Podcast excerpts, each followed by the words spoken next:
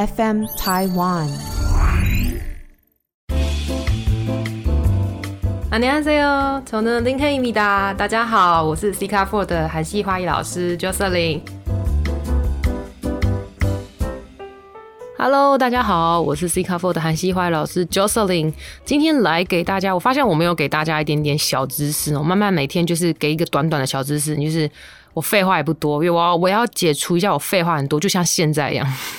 废话很多的问题，然后跟大家今天要介绍的就是夏天到了嘛，很多人说，哎、到底有什么花我可以放比较久啊？好恐怖哦！台湾的天气怎么花有一天两天就没有的？好，其实呢，说实在的。我们就先举例郁金香好了，郁金香其实它是那个怎么说，在高温度来讲，它是容易开花的。所以如果说你今天花它的长成长的需要的什么，就是水分。你水分如果给它非常非常的多，那它又照充满了很多阳光又有温度，让它迅速开花的话，第一个它可能开花期就是短短的一两天就没了。然后遇过最热最热，也有可能就是，哎，你可能手上还拿着哦。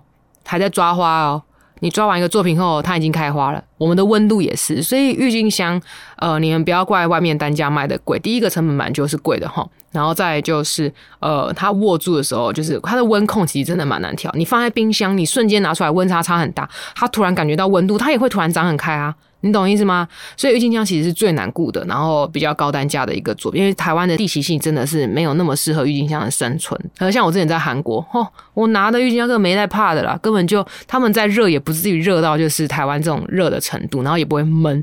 然后我，然后主要就是还有郁金香，你要剪平角，不要跟其他花比较不一样，不要剪斜角。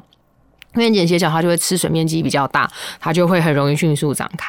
然后你就说，如果你想要自己在家里买一些配花的话，玫瑰也很难照顾。人家说，老师，我放那些营养液真的会撑比较久吗？嗯、其实我也实验过了，我觉得撑真的也不是说所有都能撑，同一把里面一定都还是会有一些比较先落，就是先死掉的花。所以你要加它也可以，可是我觉得加它跟勤换水，勤换水更重要。还有剪斜角的部分，斜角是每天尽量就是夏天来讲，对我来说，我觉得最好每天换水，因为基本上我不知道你的空间、你的空气干净度，然后会不会长让它容易长那个霉菌什么之类的，我都不能控制，因为我不是我不住你那，我也不知道你在哪里。所以如果说你要讲一个大致上的话，我们就是最好是勤换水，每天都换水，然后不要在正中午的时候换水哦，因为正中午他们瞬间你剪了新的角，它突然。瞬间冲上去，然后温度又最高的时候，它会突然大开啊，观赏期也也会变少。然后人家说玫瑰有点难，到夏天难过。我说我说实在，我也是。所以基本上玫瑰，呃，如果说你要挑那个耐一点的话，去挑那种根茎比较粗的，然后刺比较少的。通常那种类型，因为我讲品品品种，你们也不一定能去理解。你去挑那些根茎比较粗的，哈，去看一下它的根茎，然后刺比较少的呢，它就会是比较耐一点点的花。然后，因为不同，国产也有很多耐的，其实有耐的玫瑰，然后可是就是你要看它的粗细跟它吸水面积可以吸收到多少。再来就是还有绣球花，绣球花应该说它季节已经差不多过了，可是接下来慢慢迎接的就是进口的。进口的它其实很好照顾，可是你要怎么样让它色泽？它可以放到一两个礼拜哦。你要怎么样让它色泽保护的很好？就是你不能让它觉得皱皱的，一样还是要减水。那如果说你发现到它开始已经皱皱的时候啊，你其实可以把它的脚底部剪成十字开口，然后把它的花朵呢倒头栽，给它栽到水里面去。相反哦，为什么？因为它的花瓣其实非常需要水的面积。人家常常说花的面积上面不要喷太多水的原因是怕水可能会发霉啊，会呃影响到它的那个会有水伤。可是绣球花不是，请你大量的给它水，根也给它水，花头也给它水哈。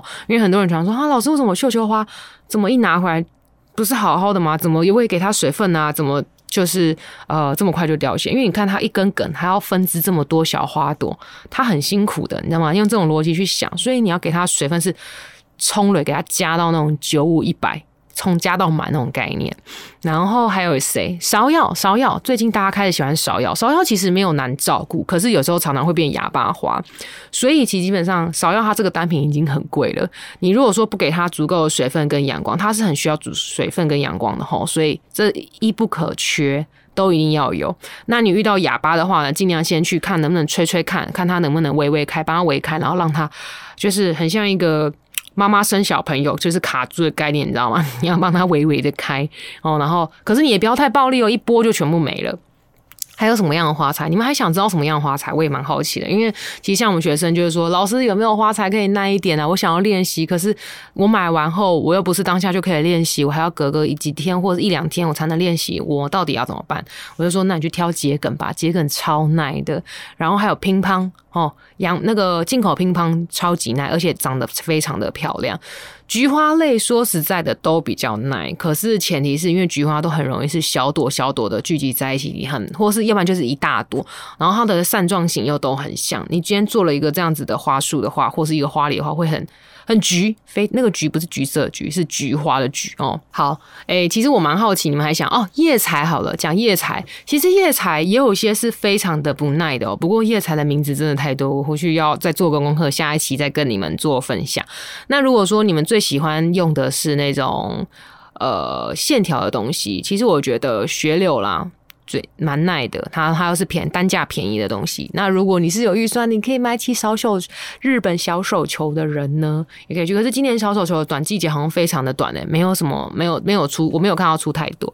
然后最近那个白蕾丝，白蕾丝越来越出来越越多。白蕾丝为什么有人跟我说，为什么有些很容易垂头，有些会站得挺挺的放很久？啊，因为不同品种、不同的花农种的，我只能这样回答你，因为我不是他种，我不是种植它的人。那它的固法其实基本上没有什么太多的特别。那如果说还有人家说洋甘菊，哎，我很喜欢洋甘菊，可是洋甘菊怎么那么容易垂头？它也是需要跟绣球花也是很像，你就想嘛，它也是一根要很多分叉的话，然后根又这么细，你要给它很多水分哈，所以它基本上跟绣球花照顾也蛮像的。你也可以给它倒头栽，给它，它不用到说倒头栽，你可以包一个像棉花的那种沾满水去给它暂时包一下，根部一样要给水，它大概过个呃半天吧，慢一点就是半天，它机场有时候一两个小时就可以回来。如果它还没有在失水严重那么太久的话，嗯，好，为什么我今天会讲这个？因为呃，太多学生可能想要知道夏天怎么办呢？因为夏天的鲜花真的是在台湾的天敌。如果说你买很多进口花，也不是说所有进口花都很耐，那也不是说所有国产花都不耐。国产花很多也很耐啊，哦，所以其实慢慢以后陆续我再分享，你一样也可以 Q&A 告诉我。今天这期比较短，是小小的小分享，你回去可以去做实验看看哦。因为这也都是我们花艺，因为花艺就算你在每个国家学到的，可是因为你还要看每个国家的气候不一样，所以它的处理方式真的也是跟照护方式也是不一样的。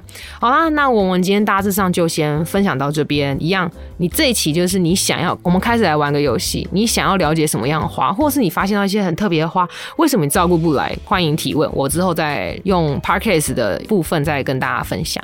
好啦，今天就到这里哦，阿妞，拜拜。